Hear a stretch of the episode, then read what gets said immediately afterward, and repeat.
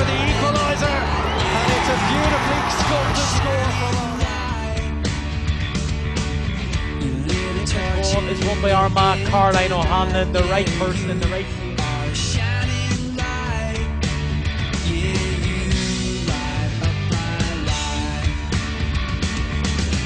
Armagh for the equaliser. This is Kira Donnelly for point number 10.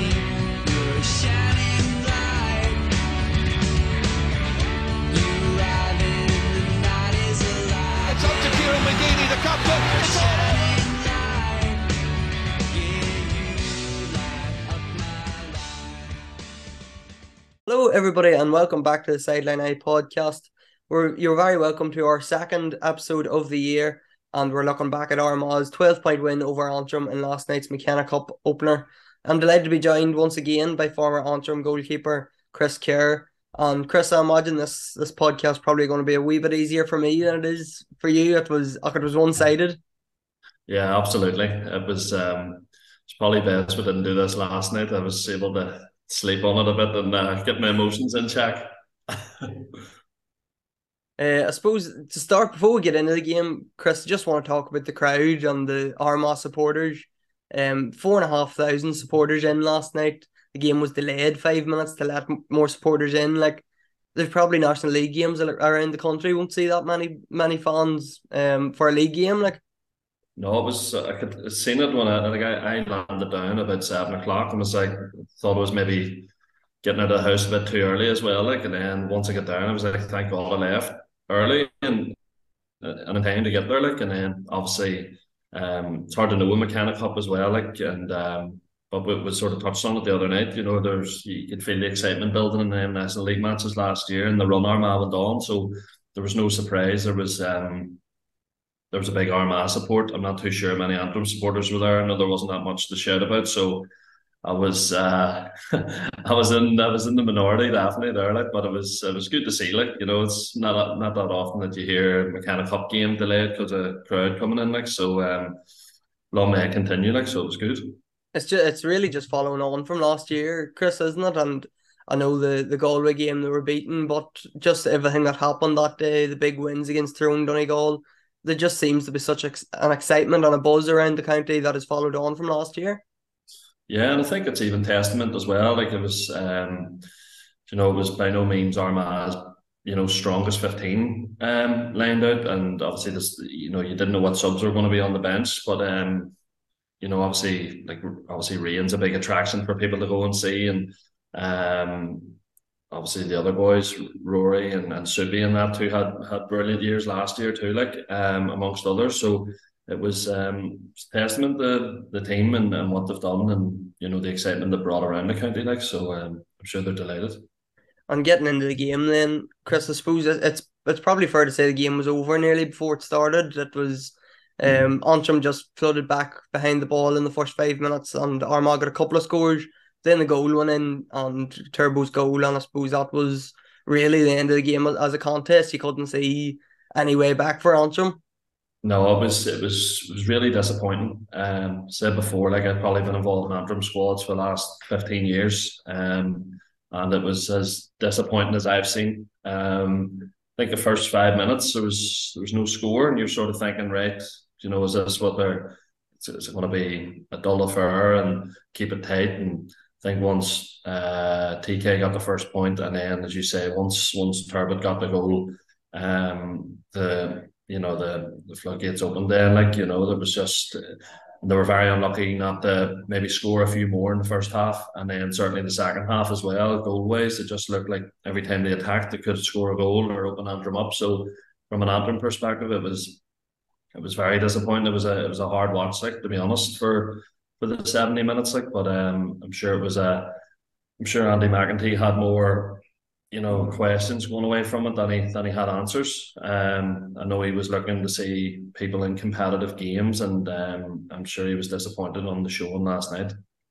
I suppose realistically, Chris, this was a Division One team coming up against a Division Three team, and when you put it out on the on the table like that, it's probably what we should have been expecting. But um, I suppose from an Armagh perspective, I'm glad seeing Armagh putting away a team the way they should because maybe in years gone by they haven't done that. Yeah. No, look, the, the, the play the system, they know what they're good at. Um, they, you know, play with width. They have runners run hard through the middle. When it's on, they'll let it off the boot. They vary their play really well. Um, and again, we touched on it the other night. It was probably boys like you know Niall Grimley, TK coming back from long term out. Um, you know between you know injury, suspension, whatever it is. Um, and then Turbitt as well. You know who's probably you know he's used as an impact sub a lot. Um, he'll be happy, and I know he got man of match last night. Um, he looked sharp inside as well. Like so, there's plenty of options, and it's I think going away from the game as well, you're thinking of the the players that still have to come back, you know, and, and who weren't even named as subs. So um, I think Cavan will put up a, obviously a, a, it'll be a tougher game just with the physicality and the size of Cavan in general as a team. They're they're probably pound for pound the biggest team that I've seen um, in person as well. Like so, they'll be bringing it. They'll bring a different um, prospect than Armagh. I thought the biggest difference, while the game was still a contest in, in the first period or the first quarter, Chris, um, I thought the biggest difference was Armagh's pace and their, their defence. Like both teams were getting 14, 15 men behind the ball, but when Armagh got, they were getting physical, turned the ball over, and it was the pace they broke at, while Antrim just didn't seem to have that. And again, you're maybe going to that a team playing at Division One level and a team playing at Division Three. Yeah, and then as well, I mean, Antrim Antrim played into the breeze in the first half, um, and Armagh just were able to camp in in the Armagh or in the Antrim half. You know, Ethan was the last man back, and he was standing on the halfway line. So it's like they just they just put the gun to the head and just wanted to smother Armagh or Antrim's kick out and, and put as much pressure on them from the off, and and, the, and they done that. Like. And you mentioned Connor Turbitt there. Chris, he was probably he got man of the match, but mm. I think there was thirty players from Armagh that, that played last night, so it was yeah. nobody played the full game, so it was always difficult to get maybe a man of a match. But um, Turbo for the half hour or ha- the one half he was there, he was really impressive, and as you were saying, he he's he's been about a couple of years, but he's still trying to break into this team. He still maybe feels that he has a point to prove, and he still has to put in big performances. Yeah, no, absolutely. They're the matches you want to go out. Um, say he's been there a couple of years. He was brilliant on Clan Clann Éireann's run their, their championship win last year. He's he's sharp from dead ball and in play, like, and he's he's a handful for any defender, like. So he's he showed last night what he's capable of, and um, I'm sure it's done his confidence um, the world of good as well up in the next game. And I suppose Antrim's two goals, Chris came after half time, came in the second half, and while they didn't change the game or they weren't going to get Antrim back into it, it probably just took a bit of bad luck off the scoreline more than anything. And Owen Eastwood, he got two of them, and probably for Andy McEntee, that's a positive that he come off the bench to get two goals. Yeah, I mean, it was they were both against the run of play, sort of deflections. One come off the crossbar and straight into Owen's lap, and he's not going to miss that, that far out. And I suppose at that stage, which which I probably just being I haven't played and stuff, I think the making 12 subs at half time. I mean, that that's just I, I would have seen that as the biggest disrespect, you know, playing against the team that can do that. And um, what do you call it? Um, what they're what they were um, do, able to do, sorry, by by bringing bringing twelve um, players off the bench. You know, it, it was it was probably a disheartening thing. It was a completely different Armagh team than the first half. Um, so it's hard to judge it as well, but I suppose if, if the goal chances are there and you're that close in, you sh- they should be taken. Like, but it was um, it was probably just it was just a disappointing night all all in all from a from an Antrim point of view. Like, um, and hopefully they can. Hopefully it can't get any worse, and have another game um, this week, obviously to at home to try and um, salvage a better performance heading into the league. that's against Cavan, Chris, and obviously that's a Division Three team, and arguably Cavan aren't a Division Three team, but they're there. They're that's that's the level they're at. You would imagine Antrim would be probably would have been happier playing Cavan first rather than Armagh. It's hard to know. Like I mean, as, as we were saying the other night, it's it's hard to know what way teams are going to be lined out and um, who's going to come in for them. Um, last night Armagh went strong. It was a strong Armagh side. Um, never mind the boys that were missing and have to come in. Um, Antrim probably wanted a it's it's hard to know as I say. Like you know, it can't get any worse. You're only going to get better after after that last night, and maybe it was a, a good um, marker of where the squad is and, and what's needed uh, going forward. So it um, they'll, they'll they'll need a better performance against Cavan, and as I say, they're they're probably not a Division Three team, and they'll be one of our favourites to go up into Division Two. So again, it'll be a good test uh, against them heading into the league. And of them twelve subs that come on at half time, um, it as a journalist from journalist point of view, it's a disaster trying to catch up on them all and see who's off and see who's on and write it all down and um keep following the play and see who scores and all as well. But um, there was there was seven debutants last night. I think Shane McParland was the only starter, and then six from the subs. There was a few the likes of Joe Sheridan, Nell Smith, Peter McGree, and all come on for their second game that they'd made their debuts last year in the McKenna Cup. So it's bleeding in fr- fresh blood, and we expected that, Chris. And obviously, we spoke about Cian McConville and Shane McParland were the two that we wanted to see, and I suppose they they're the two that maybe come away standing out and Joe Sheridan obviously grabbing 1 1. But just getting them by his game time, getting them into a game that was comfortable at that stage for Armagh, it's it's a good stepping stone for them. And maybe, you know, they'll see more game time next Wednesday against Cavan and it'll be a wee bit more competitive for them.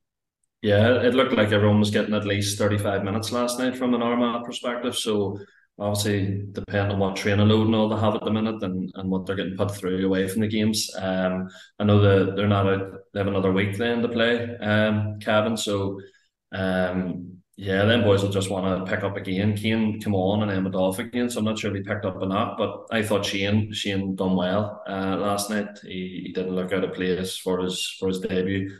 Um, and yeah, he's in with Rory not playing last night. Um, he's another option for a left-footed free taker as well. You know, both off the ground and and um, out of his hand. So thought he done well. Thought Barry McCambridge was excellent at, at centre half back. It was just he'd be an absolute nightmare to be getting picked up by because he's just constantly on the move and driving forward. And um, thought he done thought he done very well. Um, along with Niall Grimley, it was good to see him back after obviously such a bad injury last year. Like um and he got through it okay. Like so, no, Armagh. It's hard to know Armagh if they got much out of it. You know, um, you know, as like as a team, but I suppose you can only you can only put up the score against the team that's in front of you. Like, and um, it's competitive game. It's January, and I'm sure they'll not be reading too much into it either.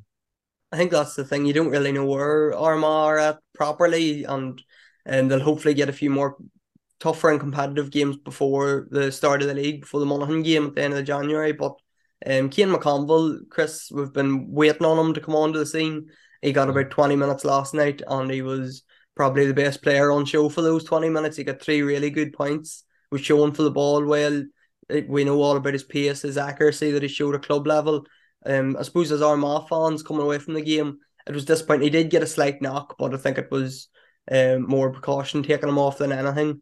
It's nothing serious, but uh, just seeing him kicking points and playing so well for Armagh for the short time he was on. It, was great to see. Yeah, no, listen, he's, he's a serious operator. Like, um, been more than impressed with him any of the times I've seen him. Like, so he's he's sharp in front of goal. And you say three points in, in a twenty minute spell. Um, thought him and Justy um, when he came on as well, just just electric pace. And there's one thing that you know defenders don't like is his pace, and people run at them and taking them on. Like, so Armagh can add the you know them boys in the already the potent forward line that they have, um, then it can only be a good thing going forward. And if they get more minutes next week, then um, it'll it'll set them in, in good you know stead. They might act you know if they qualify for the the next round of the McKenna Cup as well and get another game, then um, it's only a good thing for the squad. That's you know they're getting exposed at that level. I think their forward line, Chris, is it's so good. Like, and we probably talk about it too much on the podcast, but for the boys that played last night, the likes of coming in, Justy Shane McParland hoping to break in, you had Jason Duffy missing, Rian O'Neill missing, Rory Grugan missing. So there's so much competition for places all around the team, but especially in the forward line. Yeah, that front eight, like it just would be a be a nightmare to pick, you know, as a manager. Um, suppose it's it's good to have those options too. Them and Subi as well come off the bench as well, who didn't start. So, um, know, there's plenty of options there, and um, you know, it's a forward line that you you wouldn't fancy uh, facing uh, week in week out. And in terms of Cavan game next week, Chris, like Armagh more or less should make the semi final now. It would mm. take, you know, unless Cavan beat Antrim and Armagh by more than Armagh beat Antrim and the the mathematics and all that comes with it. But at least a second place, you would imagine if Armagh don't win the group. But they should get a, a semi final spot and you'd be expecting a bigger game and a bigger test next next Wednesday evening. Yeah, no, absolutely. Like I said before, Cavan bring you know huge physicality to the game, just their sheer size, um, their their running power. You know, the Ulster champions maybe two years ago, so they're um they're a really good side, really well conditioned, um, and they'll put up a a stronger. You know, it'll be a it'll be a tougher tougher game for Armagh next week as well, as well for uh, you know it's as it's as tough for Antrim on, on Sunday again. Um, so yeah, like it's it's only a good thing for the Armagh management for to see these boys being exposed against you know top teams to get through the semi final. You know, you get a Tyrone, a Monaghan, whoever it may be. You know, it's it's good to get those players to see if they can, you know, they're, they're up to it at that level, and that's what the McKenna Cup's for, really. And I think we spoke last week that we didn't really know, like certainly older players, we didn't really know how they would take the McKenna Cup, but just got the feeling last night. I'm not saying Armagh going gun ho to win it, but they're going to try to win every game. Well, in, in years gone by, that maybe wasn't the case. But as you said, to get them bigger games, to get the semi final, a final, playing better opposition, that it can only help the team and on this team that's trying to develop new players. Yeah, I mean, like the habit of winnings, it's hard to create. Um, you know, silverware, the you know whether doesn't matter how people view this competition. You know, it's a piece of silverware to be. You know, you want to try and win as much as you can. Um, and if you're getting if you get a bit of silverware at the end of, of this competition, brilliant. It's not to be all and end all. Um, I'm sure the Armagh management and players know that as well. But if they want they want to keep playing competitive games against um, county teams, it beats training, it beats in-house games. Um, and it throws up different propositions each week that you'll face further down the line in the National League and in the Championship League. So it's only it's only a good thing.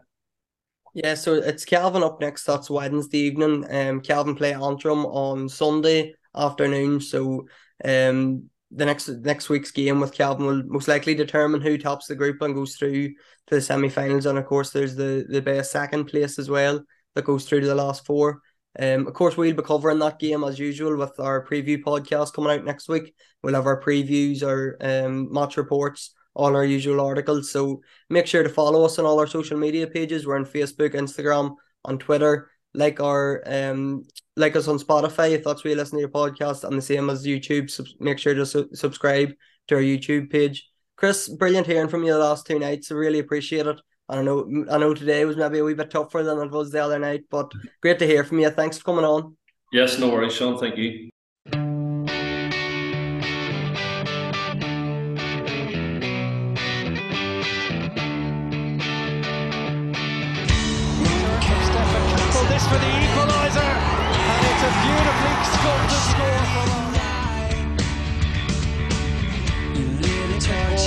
By Armagh, Caroline O'Hanlon, the right person in the right team.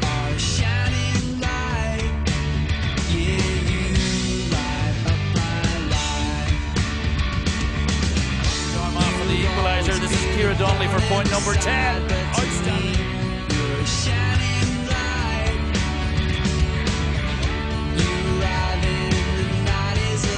It's up to Kieran McGeeney, the captain.